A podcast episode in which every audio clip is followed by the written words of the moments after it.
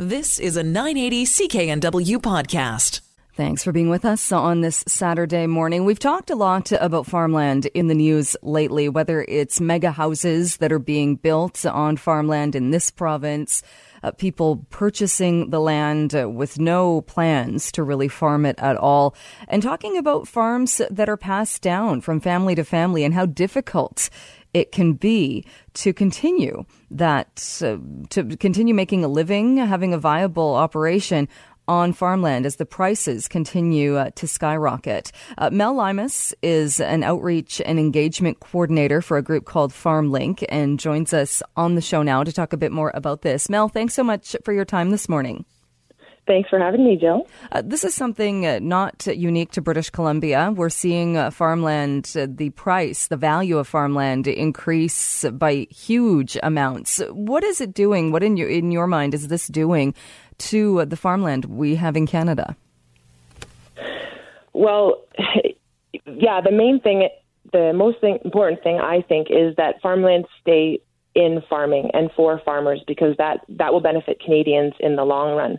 And and having these prices just in many in many places just astronomical prices that farmers simply can't afford is yeah is taking land out of production and it's making it into houses and um or recreational estates and things like that. But also the fear is is with investors coming in that they're just going to rent it back to farmers. And so that's also I think unsustainable to agriculture uh, across the country. And is it different from province to province in that in BC we have the agricultural land reserve that farmland yes. falls into? Uh, the big debate in BC in some places has been about uh, because it doesn't force you to farm to get the tax credit you need to, uh, but there's been exactly. a debate about exactly that: investors coming in, purchasing farmland, putting up a big house, and not farming it. Yeah, yeah. It's and I'm from Ontario, and we've got a very similar. Um, issue with the greenbelt, which which surrounds Toronto. And as much as it, will say that it's protecting farmland, and and it does, but not always. It's not just for farming, and and that's some of the most valuable um, farmland in in Ontario, and and the ALR around uh, Vancouver as well is is very important agriculturally, and and we hope that everyone will want to protect it for farming, but also make sure that it is accessible to farmers. If the price is out of their reach, then it's never going to be farmed. But um, yeah, it, it's it seems that in BC the average is that it's in, increased 2.7 percent according to um, Farm Credit Canada in 2017 report, whereas it was nearly 10 percent in Ontario. But that's the average. Um, what I've heard uh, in the last month was that uh, yeah, a 26 acre property sold for for 8.3 million dollars near Richmond, and that's that just drives land out of the capacity of farms farmers to get that. So and so, is the issue in your mind too that farmers are, are selling for whatever reason, and we could use that as an example. This farm has sold yeah. for eight point three million. The farmer is is presumably retiring, is not going to be farming yeah. anymore. Um, but rather, yeah, that's a, a, good chunk of change. Uh, but rather than say maybe there aren't children to pass it down to, maybe the children weren't interested in continuing on with the farm. When you're when you're offered that amount of money, it it it see it makes it difficult, I would think, to make the decision. Even if you made the decision, no, I want this to to main to stay as a viable farm. There's no way to, to yeah. make sure that happens.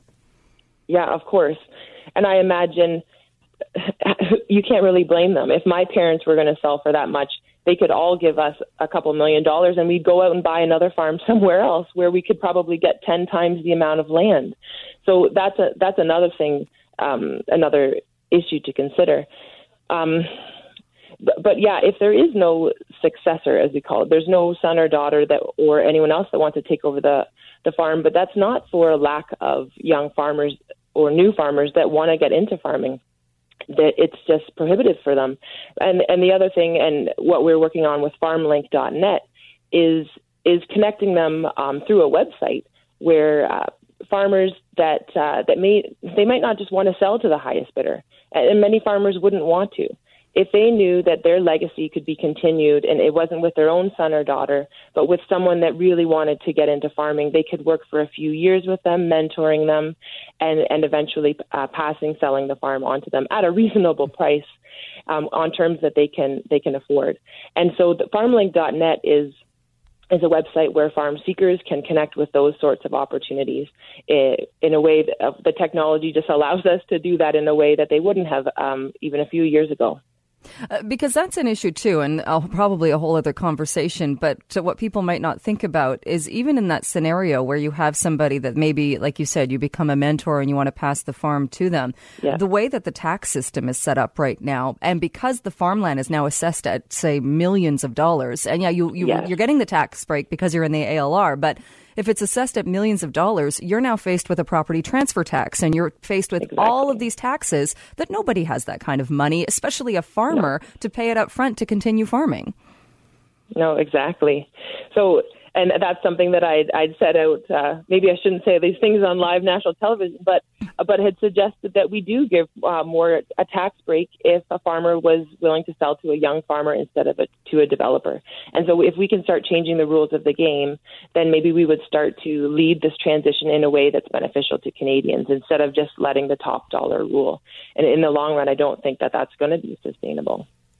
Is, but um, sorry, everything like tax taxes is yet another cost of production. Like in many ways, yes, farmers are buying some of this land and paying some of these taxes, and um, but that doesn't mean that they can't they can afford to. And it's it's also not that it's being um, added into the cost of, of food because that's not how the agriculture system works. Because farmers are just faced with whatever price that the, the grocery store is willing to pay for them, whatever the, the it's trading on globally, and so th- that just means that farmers are squeezed and squeezed and squeezed, and that's where the they'll just simply go out of business, and that's where we erode um, our capability of feeding ourselves in the future. Is if we don't even allow for Canadian farmers to be sustainable. Well, and is that another economically? Another mm-hmm. area where there is this, this, disconnect in that I, I tend to think that people look at farming as and they romanticize it a bit when in yeah. reality it is a lot of hard work. I don't know any farmer yeah. who got into it because he or she wanted to get rich quick. Uh, it's it's, no. it's a lifestyle that will take over over your life. Yep. But there seems to be this disconnect in that people have this image of it, but they still want the cheapest tomato in the store and they still want the cheapest exactly. produce. Whereas we, we have like the minimum wage is affecting farm workers as well. We have much higher standards than other countries where we might get our fruits and vegetables from, but people still want the cheapest price for the much better and more expensive food. Yep, you're right. That's that's a huge disconnect. We we have a joke in farming. We say that we you can make a small farm a small fortune in farming, provided that you start with a large one, with the assumption that you actually just lose a lot of money farming, and that and that is the case a year after year for for for some farmers. Um, and and yeah, that that is the disconnect, and that's where we need the leadership. Is um, a national food policy, I believe, that would really protect our farmers first and foremost in the interest of, of national security or food security, um, but also but also the education to um, but it's difficult. You're tr- everyone is trying to make ends meet, and so you can't you can't blame anyone for for for choosing the cheapest tomato. But when when you use, when you do choose the cheapest tomato, it's it's normally from overseas where they don't have the same environmental regulations that we do, and and we're just passing on that cost to another country in many cases, to other people that aren't getting paid a living wage to grow that tomato. Here in Canada, we have minimum wage standards, we have environmental regulations and food safety, and we do not get paid. Um, like the government does not support uh, agriculture in the same way that they do in the States or in Europe. And so, yeah, Canadian farmers are at a disadvantage on their own home turf. Uh, are you concerned uh, as well? It's been raised here uh, in BC as a concern that as we move forward with legalizing marijuana, there are going to be farms mm-hmm. that are going to going to say, "Wait a minute, I can make way more money uh, growing growing marijuana and distributing that rather than food, so-called edible foods." Yeah, yeah, of course.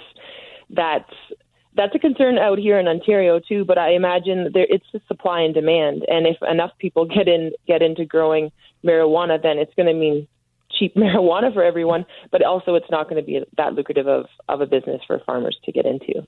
Um, for for maybe the early early ones, it may be, but um, yeah, that's always the issue. Is you know, and even when we use when we grow corn for ethanol, we're not growing it for food consumption. We're growing it for, for in our cars and and do we have to prioritize growing food or, or oil? It's know? a, it's a, it's a topic certainly uh, that we can continue discussing. Uh, Mel, we're out Yeah. of time for today, but thank you so much. Uh, we will keep uh, on Thanks so this and uh, keep talking, keep the discussion going. Thank you so much for your time today. You've been listening to a 980 CKNW podcast. Listen live at cknw.com, the Radio Player Canada app, tune in, Amazon Alexa, HD radio at 101.1 FM HD2, and on the AM dial 980 CKNW.